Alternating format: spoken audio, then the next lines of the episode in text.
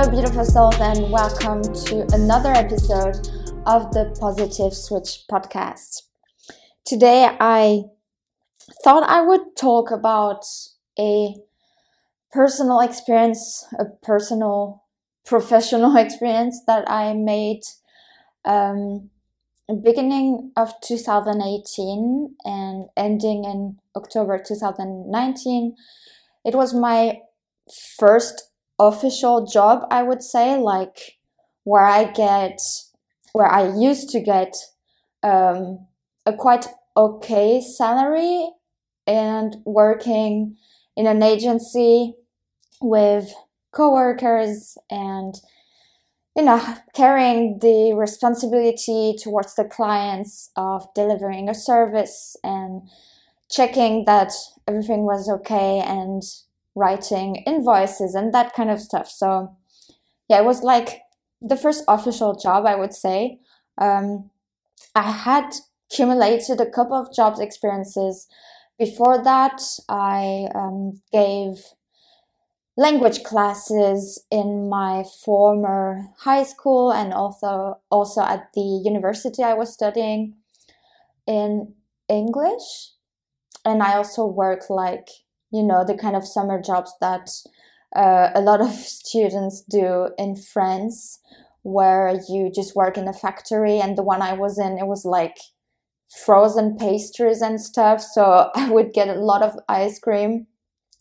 But yeah, the disgusting point is that it wasn't vegan. I wasn't vegan at that point. And yeah, it was the, the result of a disgusting separation of a mother and her baby and sexually abusing her and yeah taking the milk for grown-up humans who don't need mother milk, and especially not from another species. So yeah, that were some experiences that I had. And then in two thousand eighteen, I at the end of my master's degree, basically I had to um make this this experience of having Uh, an internship in a translating kind of job. So I I wasn't really actually translating anything. I just did some translations during my internship in this uh, company.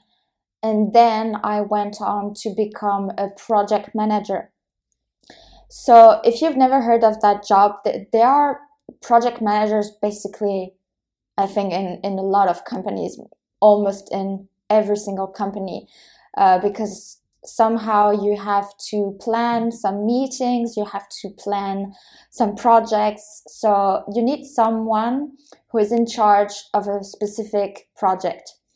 And in the business of translation, sometimes even among the project managers in the translation sector, you have different different kinds of project managers who are more or less involved in the process of the translation.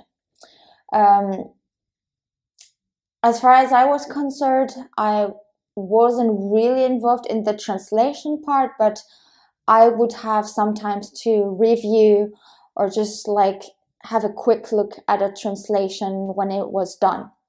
But my main job was to make offers for the clients, interesting offers, so that they would buy and become a new client maybe, or stay a client of ours. And then um, once this offer was confirmed, I would have to look for the appropriate uh, translator in the right field of the translation. So it could have been something um, legal or more economic related, or something more scientific, and so on. There are like so many different fields, just as there are different types of documents. And then I would give uh, the project to that translator and say, you have that many days, are you interested? And also sometimes you can kind of, um, what's the word? Uh, handle, not handle, uh, bargain. What's uh, verhandeln? Verhandeln. Auf Englisch. Negotiating. Yeah, exactly. Sometimes, thank you.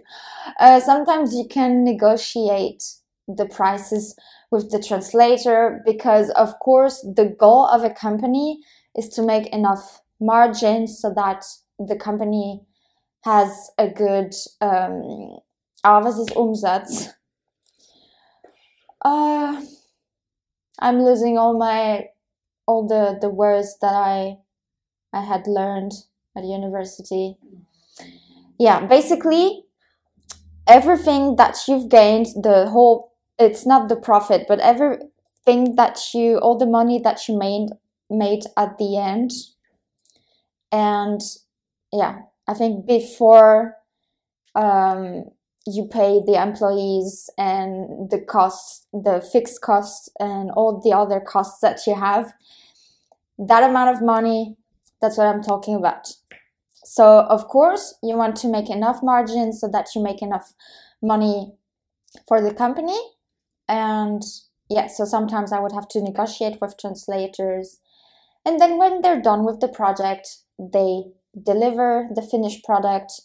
I maybe quickly um, look at it and check that everything is okay. And then I deliver the final product to the client. And that was not something for me. That was really, really stressful. Um, there were times, I, I won't lie, there were times where I felt more confident, uh, where I was kind of even feeling I was getting good at it. But then I noticed how this kind of job was just not in alignment with my values because you have so much pressure that sometimes you tend to kind of go out of the way, like um, like to kind of remove yourself from your values so that the goal is only money for the company. And so it's even to the point that you feel good when you kind of um, not lie to people, but like you feel good basically when you can get all the profit that you can, when you can get all the money that you can for a project for your company. Like when you create big margins, even at the cost of some translators not having a lot of money at the end of the project, because you are like constantly pushed to make more money. And that's um and that's you know that's that's the world we live in. That's the capitalist society that we live in, and I think it's terrible that that people like feel pushed to kind of just drift away from from their values, where they're kind of ready to get involved in some sort of corruption and yeah, just for the sole purpose of making money. So it's it's really it kind of let's put it that way, it it fucks up with your values. And when I noticed that, plus um, when you add to that the fact that you're not, um, let's say you're not in a great contact with your uh, coworkers, it's not the best atmosphere. And also as a vegan, it's very difficult, I will say, as a vegan to find Um, a job that doesn't contradict with your values, where like everything about the job is ethical. It's it's very hard, and especially when you have colleagues that talk about the butchered bodies of animals the whole time that they are going to cook um, in the evening or something like that. About when you have colleagues that Um, talk like that, look forward to going to animal prisons, going to zoos, taking their children there, and are almost like so proud of it. When you're constantly in that kind of um yeah work atmosphere, it's it's really kind of taking a toll on a toll yeah I think it's taking a toll on your on your mental health. And yeah, that plus the stress. And basically, I felt like I was I was in a prison. You are really depending on the job because first, if you live like in a city that's quite expensive, where the costs are expensive, like I was living in Düsseldorf in Germany, then you have not no way out almost, and you have this salary that allows you to pay for your bills and pay for your uh, rent. And even though, you know, at the end of the month, there's n- like almost nothing left for you, well, you stay in the comfort zone because you are afraid that you're not going to find another job. You're not going to find a job where you have a salary that's um, pretty decent. And yeah, you don't know if, if you're going to be able to find something that's maybe more ethical, or it's very, a lot of doubts there. And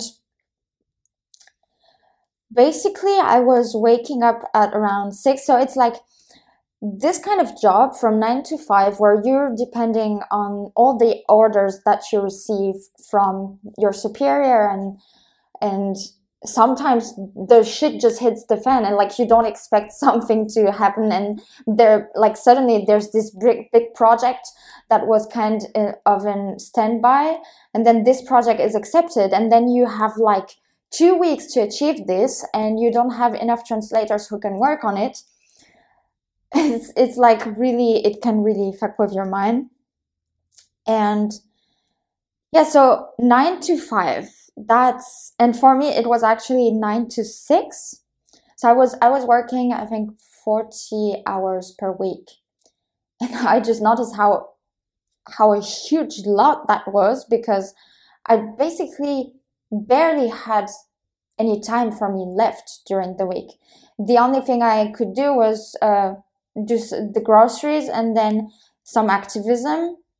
And in the morning, I would just like wake up super early so that I was sure I could get some time for myself to relax before actually getting into that stressful uh, atmosphere. So I only had like Yeah, two hours to do something with my own life, with my personal life and passions and interests.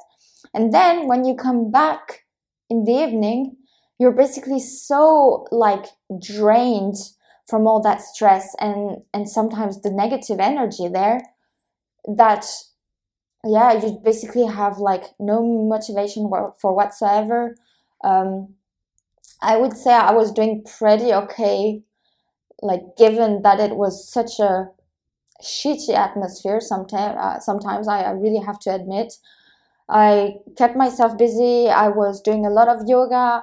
I was doing some bouldering, and activism really played a huge role, I would say, because obviously I met my boyfriend there, and uh, it was, yeah, this allowed me basically to stay healthy in my mind, and to know not to uh, just basically burn out.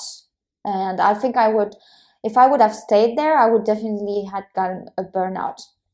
So what happens is, um, I basically, the, the contract ran out, it was over, and I was really like, just full of doubts, and I, I didn't know where to go, what to do, should I stay, should I leave?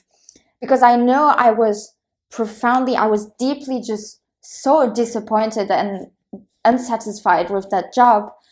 But you know, it's quite comfortable, so you're kind of attracted to say yes and to stay. Although you know, you're not gonna get a really much higher salary, you're still going to be paid quite crap. And yeah, even that salary, I wasn't even satisfied with the salary I was having there. Um, and still, I just, yeah, kept working. And until the chance was there, it was like, like reaching me, the contract is over. You can get out of this prison and you can decide what you do with your future. And I think this is a point where you choose between what society expects from you and what you truly feel that you want, what you want in your life. And I knew from, I, I knew like already years ago that my dream is to be financially independent. I, I don't want to get in any orders because it just feels so crappy to be told the whole time what you have to do and in which conditions, and that you should always be polite and smile and this, and and you can't make any mistakes, and otherwise you might lose at in like just one shot maybe thousands of euro for a company. And if you do any mistake, and it happened to me in that company, like there is just so much pressure.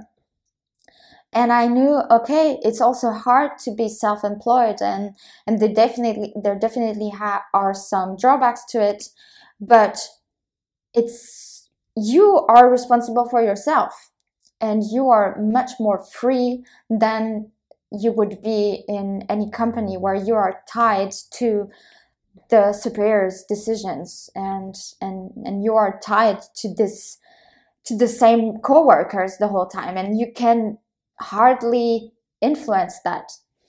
But when you're self-employed, you choose with which person you want to work and under which conditions, and you have the responsibility to organize basically everything and to take care of your invoices and and so on. Um, so actually, after I uh, I decided not to stay in that company. And I think the last day at that company was like, it was the blessing. It was the confirmation, you have to leave. Like, there's no way I'm going to stay there. Basically, to give you a, a whole picture, the last day, I was basically like, um, basically showing my, my successor, let's call it, the, the person who was going to uh, be in charge of all my tasks, all my responsibility. Uh, I showed this person everything that what she had to learn and with the clients and how to uh, handle the different projects and so on. And I had been talking about veganism with that person, and, and this person was seemingly quite open to the topic and open and, and could could relate how it doesn't make sense to, to feed your baby with the mother milk of another species and, and to exploit other beings for that. And and the last day, basically, everyone ordered something. Uh, we were delivered uh, something to eat from an Asian restaurant. And after all the hopes I had, all the faith I had in that person, this same person decides to eat the dismembered body of a duck. She orders the dismembered body of a duck to eat on that day where we're kind of celebrating my departure. And I'm like, what the fuck? Like, do people actually learn? Do they actually have a, a heart still, or a brain? And I just, I remember on that day, I had to just go to the toilet and cry, like so much, so much of, of hatred and anger and frustration, disappointment in human beings in general. I had no faith left whatsoever. And I was like, there's no way I'm going to keep work. How could I even keep working there with people like staying in, in this conditioned mind and and thinking that their life depends on exploiting other species? It was just such a nonsense, and and that was making me sick, and I, I could feel it. There were there were days where I felt so sick and where I had like some of the biggest headaches I I had never had, although I was eating fine and, and my diet was on point. But I definitely feel like at some point your body sends you the signals and the messages that you should leave a job, that there's otherwise there's no way you're gonna make it mentally or physically. And so after I left, I actually could um I had uh how is it called I was unemployed, so I would get an allowance, I guess. Like, you just get money from the state uh, because I had worked for one year in total. So I would get for six months, uh, like half of my salary so that I could just survive basically. And since where I'm living now with my boyfriend, it's just so, so much less expensive than in Düsseldorf. I can, I could afford it so easily. It was just like no biggie, really no pressure. And, and I still was able, I, I was even able to save more money than I used to be able to save with my previous job. So that's just to give you an idea of how crappy my salary was there. And, um, yeah, so basically now, um, in May, I think, yeah, in May of this year, twenty twenty, uh, I stopped receiving the money from the state as an unemployed. And then that was where I decided to become self-employed. And ever since making that choice, I realized it's one of the best choices of my life. Of course, going vegan is like at the top. And I think then comes meeting my boyfriend, or like being in a relationship with him. And then comes uh, deciding to be self-employed. And let me tell you why. Of course, you have to take into consideration many things. The uh, the place where you are living, that will like that will determine like how much you have to pay for a rent and how expensive, how like life expenses are here in general. And here in this city where we're, we're living, the rents are generally uh, much lower for an apartment than in Düsseldorf. And I have such a big apartment. I mean, we have so much space, and I pay like, like the total, um, the total rent that we pay with my boyfriend together is almost what I was paying just for myself in Düsseldorf. So now this makes such a huge difference already. Uh, and then we also have to take into consideration that we don't pay for uh, fresh produce like veggies and, and fruit and sometimes like hummus and other things, because we get them from food sharing. So if you don't have food sharing, maybe you have the luck to have a food sharing organization. It's a non-profit organization that's in Germany at least, and in Scotland.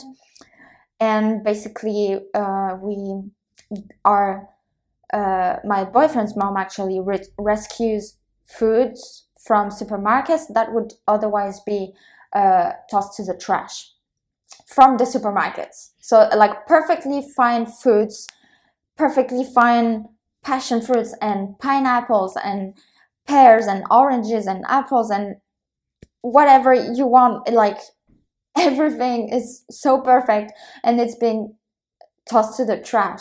And like in the whole world, I think it's about like one third, yeah, one third of, of all the food that's produced is like just thrown away. It's just so disgusting to even think about it. But that, of course, allows us to live so minim minimalistically in, in such a minimalist way, and I'm so thankful for that. And so yeah, how how does it work now? Basically, when you become self-employed, it's like you have to go to the tax organization, like the tax institution of, of your city or wherever, and you have to file um like to to fill up some kind of of um form, yeah, to sign just this form, and then um you give it there, and then it's like basically at the end of the year, if you have uh, an accountant or um, I think it's an accountant, um wait is it or uh or a tax supervisor, I don't even know the name for that job. Basically a person that you give your invoices to, and this person um like is in contact with the tax in- institution, and then at the end of the year you know how much uh, taxes you have to pay and how much you can get back from the state, also for for expenses that you had um, as a self-employed, which you can deduct. I think, yeah, that's deduct, like you can just um, take it off your expenses. Uh, yeah, so it's, I mean, it's it's just such, for me, it's the perfect way of living and working. That that's what comes, like, that's what comes closest to uh, what my actual dream is, to become fin- financially independent. Uh, now, like, I don't go to work every day because it's all, um, it's really diverse. Someday I maybe have no work, and then another day I have, uh, I give two classes online, and maybe uh, I work with um, actually like a language school that gives tutoring for students, um, and then I go to give a class there, and then I come back home and I give uh, an online class, or just like a simple uh, conversation in English or French, um, which is a service, because beforehand I would prepare something, I would prepare the class, and there is the material, like what I'm using, all the different uh, logistics kind of stuff and and technology that I have to use. So it's just like different factors uh, that come into play, and then I basically give a service, and then in exchange I get money from my clients, and I just make them invoices, and at the end of the of the month I send all my invo- invoices to my clients, and then I basically have enough uh, money to cover all my costs. I can save some money too, um, and it's just like it's just everything bonus. There is nothing unethical unethical about my job. Uh, I have so much enjoyment from my job, from working with children and with students. I have like some great uh, students, I must say, and I just, yeah, it's also like you feel you're actually helping many people who wants, who just want to improve their uh, language skills, and it's a great feeling of just yeah helping out people and seeing how uh how they improve and how they're just becoming independent with a language and being able to uh make have a conversation with someone, and they can basically go all by themselves all by all by themselves uh in a country and, and speak in French or English thanks to you, and that you worked together to improve that. So it's um yeah a really good feeling. Um like I said, nothing unethical about my work. It's just about giving classes, and I use my secondhand uh laptop and sometimes my secondhand phone if I have to. Um there is no harm done to anyone. I don't have to deal with um, stupid coworkers and and negative energy. Um, I decide when I wake up and then when I go to sleep. I can work and have a tea at my side at the same time, or make me a coffee, or make me a little snack. I. It's so. Yeah, there's just so much more freedom in this kind of job, and there is nothing that I regret from my former job. Now I realize that I would never want to go back to such a job. That basically it it like robs so much of your time. Then you have no time left for your friends, for your family. You are almost depressed. For many, in many cases, a lot of people are depressed from their job. They go into burnout. They get into alcohol or other drugs. And it's just like, just think about it. Like, at the end of your life, you would have, you will have spent more time in a job that you didn't like as spending time with your family and friends and doing something that you like. It's just, for me, it's so saddening that not more people realize this, that, and plus, um, something that Mark and I have realized is that the majority of, pe- of people would rather exchange their lifetime for money as having more time to spend with their family. Like, most people on this planet are just like always rushing to, or like pursuing money and material things, wanting the the a bigger car or a bigger apartment or more clothes or whatever, you name it. So they are ready to sacrifice most of their time just for that money that will get them the dream car or the dream house or whatever. I know they would rather do that than have just enough money to be happy, to survive, to cover their costs, and have time left to spend with their family and, and having the most precious time that they can have doing something that they like.